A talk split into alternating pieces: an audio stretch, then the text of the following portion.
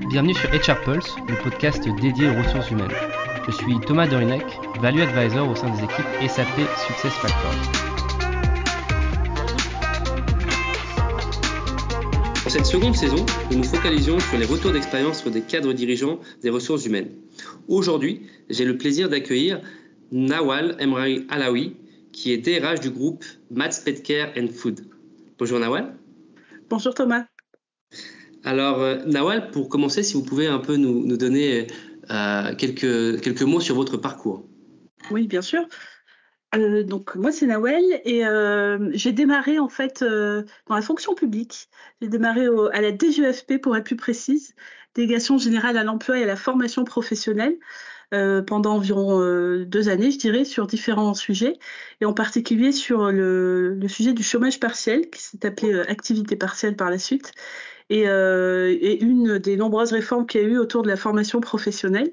Ça a duré à peu près deux ans, et puis j'ai rejoint le monde du conseil pour pour, euh, pour le meilleur comme pour le pire, pour travailler sur euh, différents euh, projets avec différentes entreprises de différents secteurs d'activité, de différentes tailles. Ça a beaucoup appris et c'était très très intéressant de voir la diversité qu'on peut avoir dans notre pays, dans d'autres évidemment aussi, mais en termes de maturité sociale, de maturité des organisations RH. Donc ça, ça m'a vraiment euh, alimenté et plu pendant, euh, pendant environ 11-12 ans. Euh, et puis j'ai rejoint l'été dernier le groupe Mars en France et je suis effectivement DRH du, de Mars Petcare and Food France. Merci Nawal. Donc première question, quels sont vos ou votre meilleurs souvenir en tant que DRH Alors, en tant que DRH, bon, du coup c'est c'est une vie euh, encore courte pour le moment. Euh, je dirais que ça a été la période d'onboarding.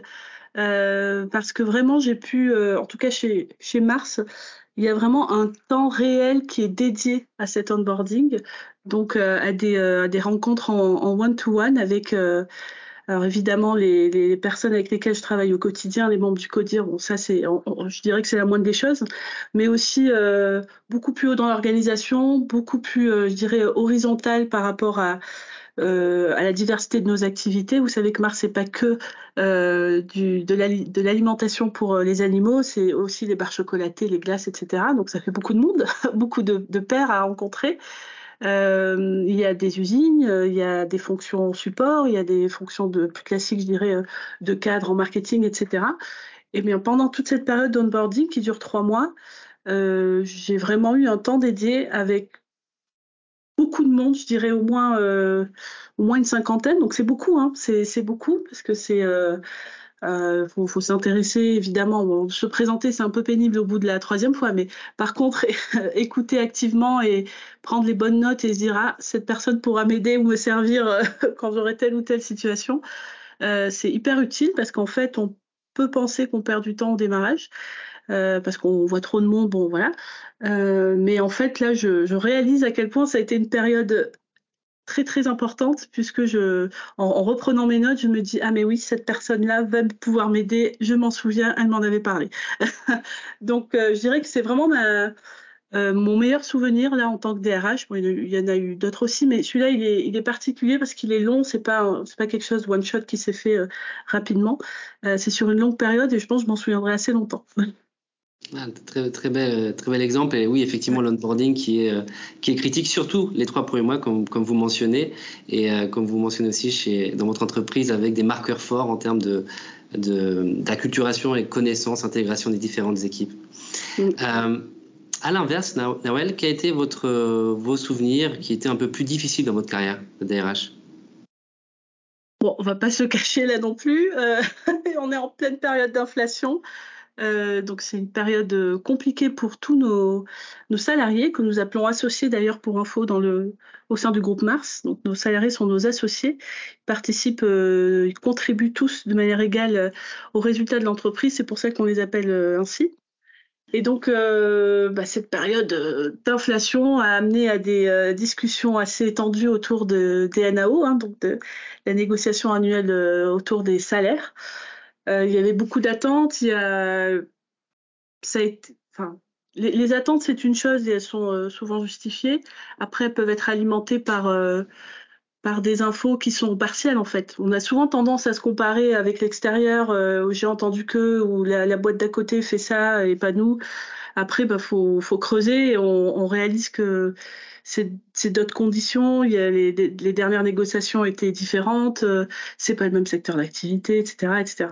Donc il faut. C'est une, période compliquée parce que parce que les attentes sont légitimes. On va pas se le cacher. L'inflation, euh, c'est pas, ce n'est pas euh, un rêve ou une lubie ou quoi que ce soit, ça existe, c'est prouvé. Après, on, a notre rôle en tant qu'employeur, bien sûr. Euh, après, on n'a pas un rôle exclusif pour, pour résoudre ce type de situation. Donc, donc voilà, c'est aussi un, rapport du coup, un rapport de force qui s'installe, qui peut parfois être. alors chez nous, il a été honnêtement plutôt constructif, mais je comment dire, en termes de préparation, etc. Et même dans les discussions, ça a quand même pu euh, euh, évidemment se tendre parce qu'il y a eu euh, il y a un niveau d'attente qui est là, il y a un niveau de réponse qui est qui, bon voilà qui peut évidemment toujours un peu insatisfaisant du point de vue de certains. voilà, donc c'est un mauvais souvenir et en même temps un bon aboutissement, je dirais. Donc, c'est, j'en garde pas un mauvais souvenir euh, ou voilà, je crois que vous avez dit compliqué. C'est, c'était compliqué, mais c'est on en, on n'attend pas autre chose qu'on démarre des NAO en période d'inflation. On se dit pas ça va se passer de manière hyper smooth. Euh, donc on a, on a eu, on va dire, ce qu'on attendait, et je pense qu'on a eu un, très bon niveau de dialogue social compte tenu du résultat qu'on a obtenu à la fin. On peut imaginer un, rôle aussi d'équilibriste pour trouver justement les, bonnes, les, bons éléments pour euh, avoir les, retrouver le chemin du compromis. Et j'avais une question pour vous avec votre expérience aussi en termes de conseil. Vous avez accompagné pas mal d'entreprises et aujourd'hui en tant que DRH, comment vous avez vu euh, évoluer le rôle de DRH ces dernières années? Alors, euh, Effectivement, j'ai vu pas mal évoluer la, fonction, et c'est d'ailleurs pour ça que j'ai rejoint la fonction, euh, je restée du côté conseil, parce que on, a entendu parler pendant des années euh, de la dimension stratégique euh, du DRH. Bon, euh, ok, on en a entendu beaucoup parler. Dans les faits, c'était un peu plus compliqué. Le, le voyant côté conseil, hein, qu'on avait parfois des DRH qui étaient un peu seul ou qu'on devait absolument aider à convaincre, encodire de l'utilité de tel ou tel euh, euh, projet. Euh, aujourd'hui, c'est l'évolution majeure que je vois, c'est qu'il y a vraiment un, rôle, ben, un rôle stratégique. Hein. D'ailleurs, dans, le groupe dans lequel je suis, c'est le cas. Il y a, même un trio spécifique de, de décision qui, qui, est créé entre évidemment le directeur général, son directeur financier et sa DRH. Donc c'est vraiment euh, là une audience euh, euh, très particulière qui a été créée dans le groupe Mars et qui est valable dans, les différents segments du, groupe. ça, je pense déjà qu'il y a une prise en compte de cette dimension stratégique du DRH. Et donc ça, c'est l'évolution, je dirais, la, plus évidente que j'ai vue depuis, depuis une dizaine d'années. Alors c'est valable chez Mars, mais pas que, hein, mais clairement c'est le cas. Et ensuite, il y a euh, la, la deuxième évolution, je dirais, c'est euh, là aussi on en a beaucoup entendu parler de l'agilité, l'adaptation, etc. Bon, après quand on arrive sur du Covid ou de l'inflation, je pense que là on y est quoi. Euh, l'agilité doit se mettre vraiment en place, ça doit être concret. donc je dirais qu'il y a la, deuxième évolution majeure, c'est cette nécessité de, de vraiment d'être prêt à naviguer dans l'incertitude. Là, là, je, pense que je dis pas qu'avant il n'y avait pas des, euh, euh, enfin dans le passé qu'il n'y a, jamais eu d'épisodes comme ça euh, qui nous, nous, sont tombés sur dessus, voilà, et que le DRH a dû gérer un peu en last minute. Mais je dirais que Là, c'est assez structurel. On part du Covid, ça a bouleversé toutes les organisations. C'est pas juste euh, l'aspect, euh, je dirais, de santé, qui est déjà très important. Euh, ça a bouleversé bah, les organisations, leur mode de fonctionnement, la dimension managériale, etc. Enfin, c'est beaucoup plus large que, que l'aspect de santé. si on regarde aussi l'inflation, on est sans cesse remis en question. Euh, pas uniquement là aussi, par exemple, sur des négociations salariales, mais du coup sur toutes les autres décisions qu'on va prendre. Toutes les autres décisions vont être vues à l'aune de, bah, du contexte d'inflation qu'on a actuellement. Donc je dirais qu'en tant que que, enfin, voilà, que DRH, oui, les deux grosses évolutions que j'ai vues sont, sont celles-ci. C'est certes la montée en, en, dimension stratégique, et la deuxième, c'est vraiment cette, cette incertitude qui doit être euh, qu'on doit gérer au quotidien. C'est aussi très challengeant, c'est passionnant, mais voilà, c'est ça fait partie du métier maintenant. Ce que j'aime beaucoup, c'est que, comme vous mentionnez chez, dans votre groupe, euh, il y a véritablement ce trio décisionnaire qui a été mis en place et on voit véritablement que RH est à la table et consulté et véritablement donne son avis sur euh, bah, des décisions stratégiques au niveau du groupe, mm. avec sûrement l'élément humain. Alors, on a un peu touché à, certains de ces points, mais selon vous, quels sont les, grands défis de demain pour, euh, euh, le DRH et comment il doit s'y préparer? Euh, alors, oui, comment se préparer pour, les grands défis de demain? Bah, Ça va faire un peu écho à, ce que j'ai dit précédemment sur savoir naviguer dans l'incertitude. demain, c'est pas possible d'occuper ce, type de poste sans alors se préparer au pire, ça a l'air un peu extrême dit comme ça, mais je pense que pour chaque décision, il faut vraiment évaluer, le, fameux pire scénario que des fois on se disait mais non, ça n'arrivera jamais. Euh, là, je pense vraiment qu'il faut euh, l'avoir en tête euh, parce que aujourd'hui, tout le monde accepte que les, les organisations évoluent. C'est quelque chose, je pense, qui est ancré dans, la tête de la majorité des salariés. pas, je ne parle pas spécifiquement de Mars là. Euh, globalement, je l'ai vu sur ces dernières années, euh, même quand j'étais en conseil, c'est quelque chose qui est compris en fait. Voilà, on est dans un dans un univers très compétitif. Euh, bon, les organisations doivent s'adapter. Il y a des outils pour nous aider. Pour moi, c'est quelque chose d'acquis en termes d'état d'esprit, mais après, il bah, faut faire vivre quoi. Une fois qu'on se dit qu'on sait que ça existe, euh, il faut avoir euh, courage ou en tout cas le, la force, les moyens euh, de, bah, de, mettre en place cette, cette agilité dans le cadre d'un univers contraint. Donc ça, des contraintes budgétaires, des contraintes sanitaires aussi. Voilà, clairement, c'est évident. Euh, moi, dans mon, dans mon, dans mon scope d'intervention, il y a des usines, donc euh, je découvre aussi de nouvelles contraintes, hein, des, contraintes qui m'échappaient un peu euh, avant, que j'ignorais.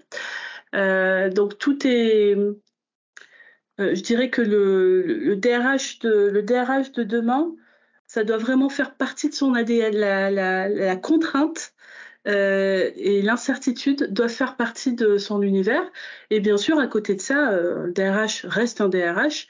Il y a, je dirais, des activités euh, euh, habituel et heureusement, hein, on pas que, que de la contrainte et de l'incertitude. Euh, donc il y a évidemment tout, tout ce qui va tourner autour du, du développement de, de nos talents, des compétences, de, notre attractivité, la marque employeur, euh, s'assurer qu'il y ait une bonne diversité, une bonne inclusion, afin d'améliorer l'engagement et globalement la performance. Tout ça reste vrai, ça fait partie du, vraiment du, du travail d'un DRH. Euh, ça ne change pas, il s'appuie sur ses expertises en, en rémunération, en relations sociales, en, formation, etc. Donc c'est déjà un gros bout, je dirais. Donc déjà, il faut avoir la capacité de, pouvoir toucher à ça, en tout cas de, s'appuyer sur les bonnes expertises. Mais euh, je, dirais de nouveau que c'est le plus par rapport au passé, c'est vraiment ce, toutes ces contraintes, il y en a de plus en plus. J'ai oublié de dire les réglementaires. Bon, ça là, je dirais qu'elles ont toujours existé. euh, et celles que j'ai citées précédemment, euh, dans, un contexte euh, incertain. Vous voyez, là, aujourd'hui, euh, l'année dernière, le sujet, c'était l'inflation. On, s'en parle encore là euh, euh, en, en, Q1, Q2. Et puis après, il est peut-être question de, de récession. Enfin, nous, on est déjà en train aussi de de se dire comment euh, ça, peut être compatible avec euh, nos objectifs de croissance et c'est quoi, euh, enfin quel pourrait être l'impact sur nos associés ou, ou pas, hein, mais on est obligé d'y réfléchir parce que les choses arrivent beaucoup plus vite.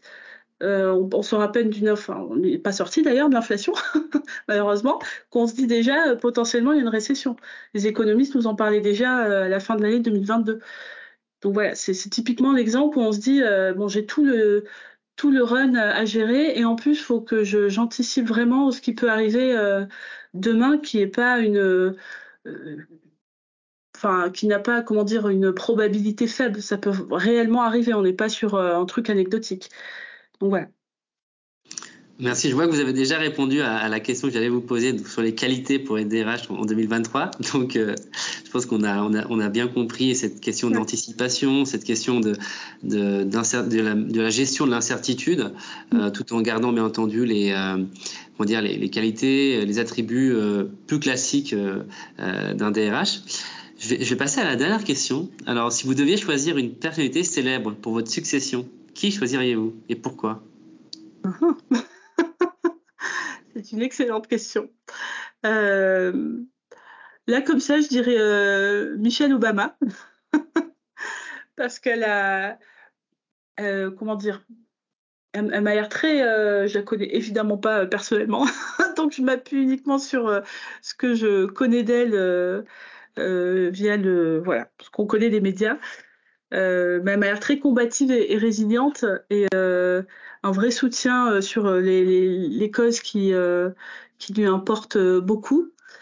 Et évidemment, un vrai soutien pour son mari. Et là, ce qui est intéressant, c'est que c'est plutôt elle qui est, qui est sous les feux des projecteurs et, et je trouve qu'ils ont trouvé à, deux, et donc euh, sans doute grâce à elle, un super bon équilibre, puisque là c'est son mari, quand même, l'ancien président des États-Unis, euh, qui, la, supporte, qui la soutient euh, à travers bon, ses livres elle a d'autres actions. donc voilà, et je pense que c'est quelqu'un d'hyper résilient, d'hyper résilient et combatif et, et, et passionné. Enfin vraiment quand sur les quelques discours euh, où j'ai pu l'entendre, euh, ouais, le combat pour les femmes notamment, euh, je, je l'ai trouvé très très impliqué par rapport quand même au rôle qu'elle tient, etc. Bon, rien n'est rien n'est anodin à son niveau, donc je pense que c'est des prises de position très fortes et c'est bien ça pour pour un DRH. Parfait. Merci beaucoup pour votre témoignage, Nawel. Et de rien, Thomas.